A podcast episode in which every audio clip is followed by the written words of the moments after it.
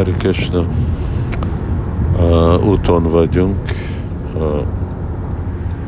Krisna-völgyből Budapestre, és ha minden jól megy, akkor azután Májápurba. Tegnap nagyon lefoglalt voltam, és pakolással, és azért nem tudtam emlékezni és emlékeztetni baktákat Locana Prabhu, aki meg tegnap előtt elhagyta a testét. Utolsó napokban, utolsó két napban kapcsolatban voltunk, először a nővéren át, aztán amikor Triyuga, Sprechaloka ott volt vele, és akkor már nem tudott kommunikálni. Korábban, nem tudom, egy pár nappal korábban beszéltünk, és akkor tudott beszélni, úgy is volt, hogy igazából jön vissza. Volt szó arról, hogy most hol éljen, maradjon Budapesten, legyen Krisna-völgybe. Krisna-völgybe szívesen gondoskodtak volna arról a bakták. De aztán valami történt utolsó napokban, és orvosok csak szóltak, hogy csak egy pár órája van, és igazuk volt. Locana Prabhu, emlékszem, amikor még nagyon régen mentem Pécsen, akkor először találkoztunk, akkor olyan valaki, akit érdekelte, úgy Krishna tudat. Ugye az a másik hely, az Komló, nem? Azon mi van Pécsen közül? Ugye, igen, Komló, igen, onnét volt. És oda mentem látogatni, ha jól emlékszem, és akkor már ott volt a felesége, és akkor született a gyereke, Gopinát,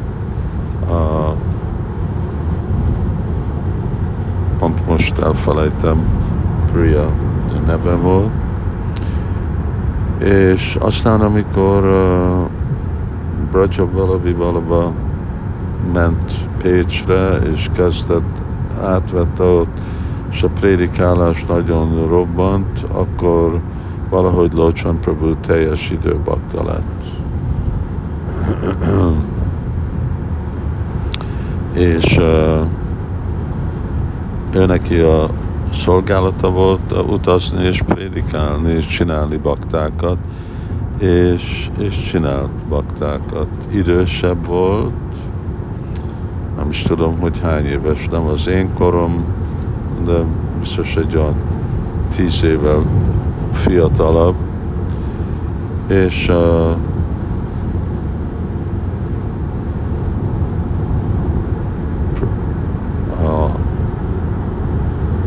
Priya, Shampyari, Govinda Priya, őket prédikálta be, és más baktákat.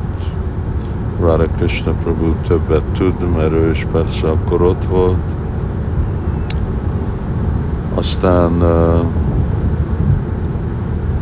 Aztán felköltözött Budapestre, mint egy kísérlet, hogy ott élni ásrámba, de az nem sikerült. Egészségi okkor, amiatt akkor ő kiköltözött, és folytatott prédikálni, és sok bakta, aki most tartozik Budapest templomhoz, akit avatott bakták. Természet az, hogy nagyon egyszerű, majdnem olyan gyerekes személy volt, ami Krishna tudat szempontból nagyon jó. Egyik tulajdonsága egy Vaisnávnak, ilyen egyszerű természetű, és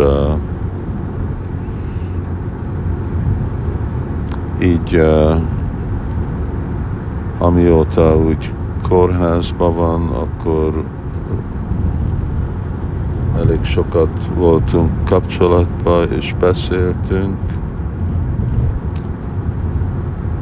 Csak azt tudom mondani befejezéssel, hogy valaki, aki adta az életét, és minden körülmények alapon prédikált, az nagyon kedves Krishnához, Chaitanya Mahaprabhuhoz, Srila Prabhupádhoz, és fogja folytatni az ő útját Krishna felé, azon a helyen, ahol Krishna van, valahol a anyagi teremtésben. Örültem, hogy le tudta zárni ezt a nagyon zavaros egészségi helyzetet. Ha kijött volna kórházból, akkor is nagyon rosszul volt, lett volna, nagyon lefogyott. Amikor már nem tudunk szolgálni, akkor ha lehet menni, akkor miért ne? Végre csak akkor érdemes lenni ebbe a világba, és ebbe a testbe, ha valami hasznos szolgálatot tudunk csinálni. Szóval Locana Prabhu ki jai, azok, akik ismerték, akkor ők is egybe fognak látni, hogy egy igazi kedves bakta volt, egy kedves Vaisnáv volt. Hare Krishna.